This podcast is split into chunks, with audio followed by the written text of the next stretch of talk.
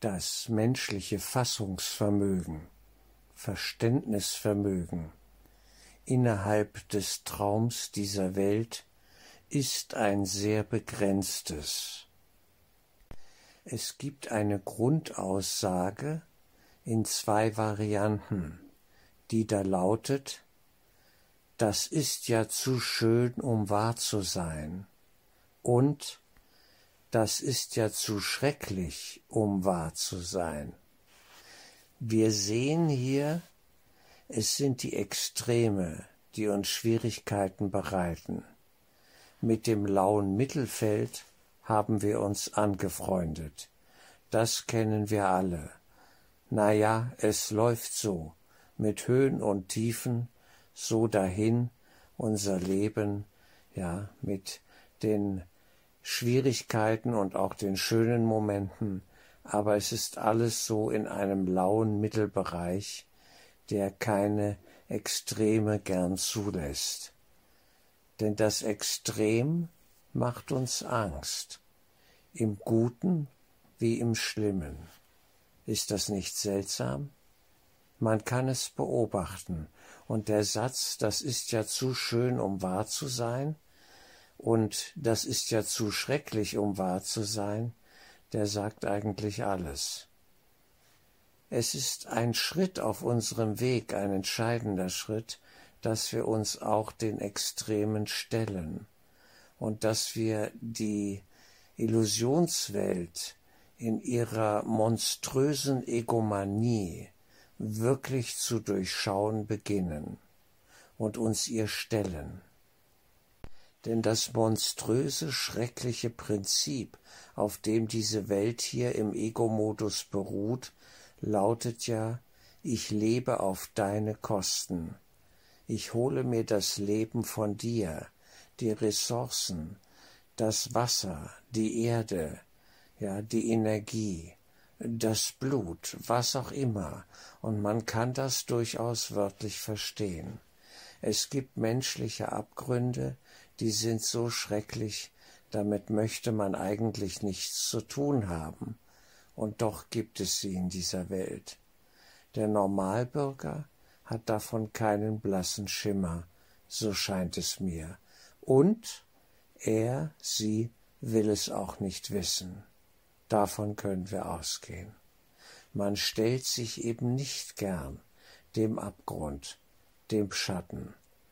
Der Umgang mit, der, mit den Dunkelbereichen, mit der Dunkelmacht sozusagen, ist ein sehr unangenehmer und zu vermeidender, wie es im allgemeinen Ego-Modus eben ausgedrückt und gelebt wird. Ja, man will da nicht hinschauen. Es ist zu schrecklich, um wahr zu sein. Das Gegenstück ist der Himmel. Wir könnten das auch sagen, nach dem Motto, das Normalbewusstsein urteilt dann, naja, diese Kursleute, ja, diese Menschen, diese religiös ausgerichteten Menschen, die träumen ja auch nur. Die träumen vom Himmel und kommen da sowieso nicht hin, weil es ihn gar nicht gibt. Punkt. Es wird negiert. Unsere wahre Heimat in Gott wird negiert. Sie wird nicht mehr erinnert, sie wird nicht mehr gesehen. Da ist keine geistige Verbindung mehr vorhanden. Das ist ja zu schön, um wahr zu sein. Das wäre ja zu schön, um wahr zu sein. Genau diese Sätze verraten etwas über den Bewusstseinszustand der Person, ja, des Menschen, äh, der diesen Satz benutzt und ausdrückt. In seinem Geist daran glaubt, dass es so ist. Viel zu schön, um wahr zu sein. Das gibt's nicht. Punkt. Diese zwei Sätze drücken also ein Problem aus, eine Problemzone, nämlich das Problem der Extreme, der absoluten Gegensätzlichkeit. Wir könnten auch sagen zwischen Wahrheit und Illusion. Genau das wird hier beschrieben. Die Wirklichkeit des reinen Geistes ist so schön, dass der Normalmensch ja völlig sich davon getrennt fühlt in seinem Ego-Modus-Denksystem und äh, da nicht mehr hinreicht. Ja, er kann sich das gar nicht vorstellen. was wirkliche höchste Liebe ist, wie wunderbar sie ist, welch ein Frieden ja dort möglich ist und so weiter. Und dass selbst auch das Schlimme, das Schreckliche, der Schrecken der Welt, ja, man will damit nichts zu tun haben. Nicht? Der Schrecken des Krieges und die Monstrosität des Krieges auf allen Ebenen im menschlichen Geist, welche Abgründe es gibt, ja, welche Verbrechen es gibt, ja, mit denen wir uns hier auseinanderzusetzen haben, die möglich sind, eben im Menschen geschehen und durch Menschen ausgeführt werden, man will das nicht so gern anschauen. Es wäre aber wichtig. Ich halte den Bewusstseinsprozess, ja, dieses Durchschreitens der Extreme im eigenen Geist für wichtig.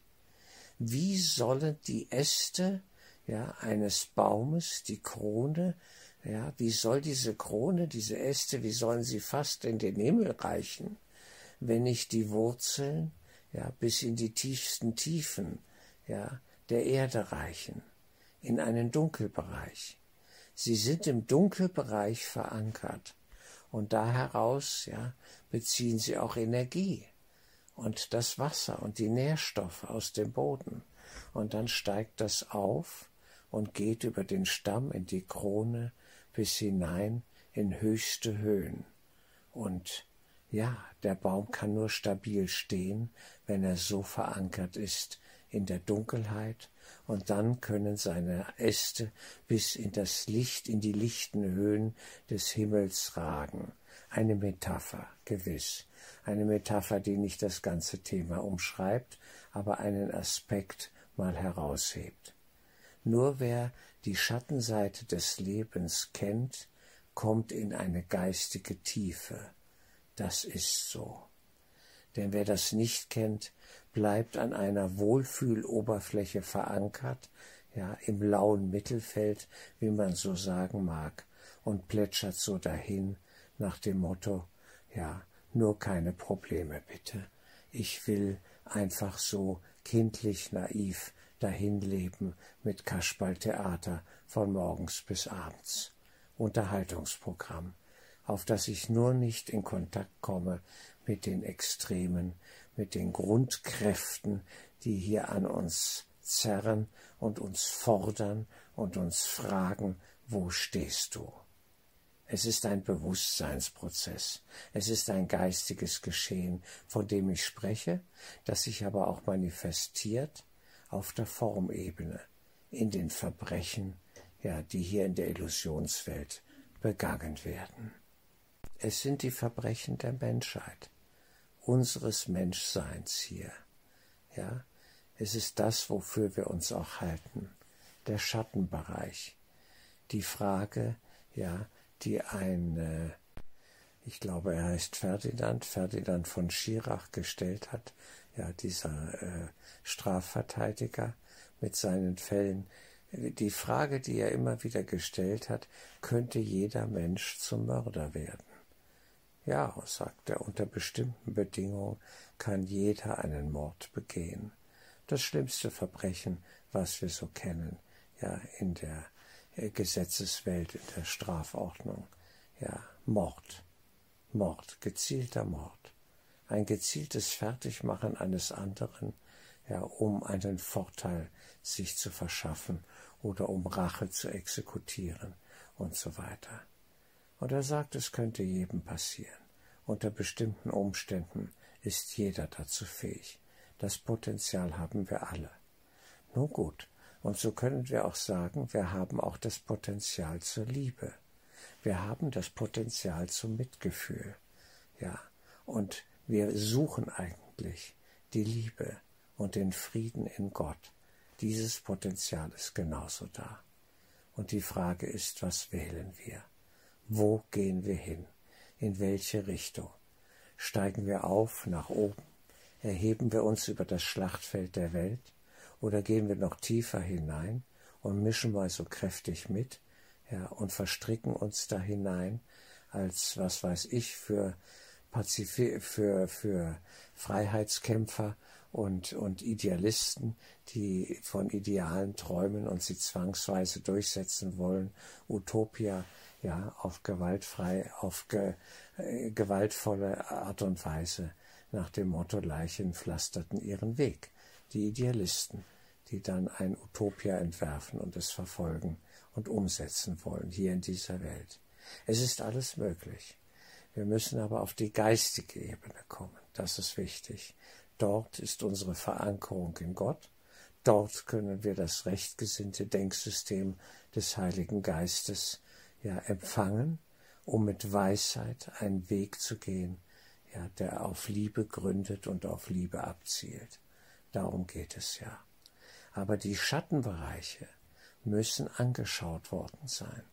Wir müssen uns mit diesen Kräften ja in Verbindung gesetzt haben in uns selbst, um nicht ihnen auf den Leim zu gehen, ja, um sie sozusagen anzuschauen und über den Prozess der Integration, der Vergebung, ja, ein geistiger Prozess, zu integrieren und die Bombe in uns selbst zu entschärfen.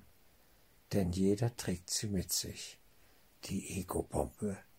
Sie ist in jedem Menschen vorhanden. Die Frage ist, haben wir sie schon entschärft? Sind wir dabei? Das ist der Weg der Heilung. Da ist dann der Mensch gefordert, wenn er sich dem stellt. Aber das laue Mittelfeld ist unser Problem. Die vielen Menschen, die mit den Extremen nichts zu tun haben wollen und sich lieber sicher fühlen wollen in einer gutbürgerlichen Mittelmäßigkeit, ja, die sie auch manipulierbar macht. In gewisser Weise ja, sind sie beiden Seiten äh, ausgesetzt und wissen es nicht und nehmen es gar nicht wahr.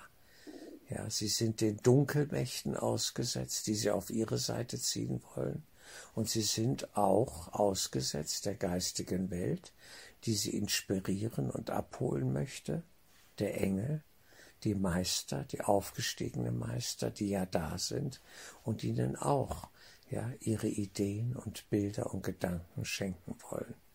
Aber sie schotten sich ab durch ihre Mittelmäßigkeit. Sie sind zufrieden mit dem, was sie haben, nach dem Motto, es könnte ja schlimmer sein. Ja, und äh, bleiben wir genau da, wo wir uns sicher fühlen. Wenn die Dunkelmacht ihnen Sicherheit vorgaukelt, werden sie sie akzeptieren. Wenn die Dunkelmacht, ja, die Illusionswelt, ihnen nette Dinge verkauft, die doch halbwegs akzeptabel sind, werden sie sie nehmen. Und genau das erleben wir in dieser Zeit, ja. Die Extreme sind nicht das Problem dass Menschen schon klar sind und wissen, wo sie hinwollen, nämlich zurück in die geistige Welt, das ist wirklich nun überhaupt kein Problem. Und dass Menschen sich dagegen entschieden haben und sagen, ich will hier mitmischen, ich will Macht, ich will hier zu Geld und Ruhm und Macht und Ehre und was auch immer kommen, ja, auf Kosten von anderen. Dieses Extrem ist auch nicht das Problem. Die haben sich entschieden, die gehen ihren Weg die stecken ihr Näschen noch tiefer in die Illusionswelt, ja, und kosten sie aus bis zum letzten Bluts- und Schweißtropfen, ja, auf Kosten von anderen natürlich. So. Aber da ist dieses riesige Mittelfeld, diese laue Masse.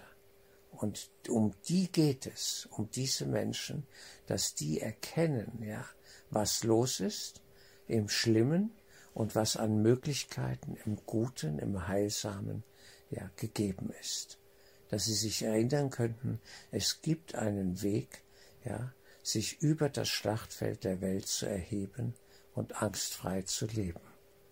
Denn die Verankerung im lauen Mittelfeld ist immer auf einem Bestreben begründet, ja, möglichst keine Angst und keinen Stress zu erleben. Sie wollen so friedlich dahin plätschern in ihrer Mittelmäßigkeit. Nach dem Motto, die Grundbedürfnisse sind gedeckt, das passt schon. Mehr müssen wir hier gar nicht wissen und denken. Wir machen hier unseren Job nach Schema F und die Sache ist gegessen. Fertig. Dann kommen wir schon durch bis zur Rente und vielleicht wird sie auch ausgezahlt. Das passt schon. Ja, irgendjemand wird schon für uns sorgen. Nein, Wir werden die Sache selber im besten Sinne jetzt in die Hand nehmen können. Wir müssen, wir müssen Verantwortung übernehmen. Das ist wichtig für unser Denken, Fühlen und Handeln, für unser Sein, für unser Leben, dass wir wirklich erkennen, hier geht es um einen geistigen Kampf. Dieser geistige Kampf, der ist dem Mittelfeld überhaupt nicht bewusst. Den ganz dunklen und den ganz hellen ist er sehr wohl bewusst, aber nicht dem lauen Mittelfeld. Und um das geht es eigentlich. Das wird hier angesprochen von beiden Seiten, und da haben wir als vielleicht die, die schon eine Ahnung haben, dass es einen anderen Weg gibt, einen Weg der Heilung, einen Weg der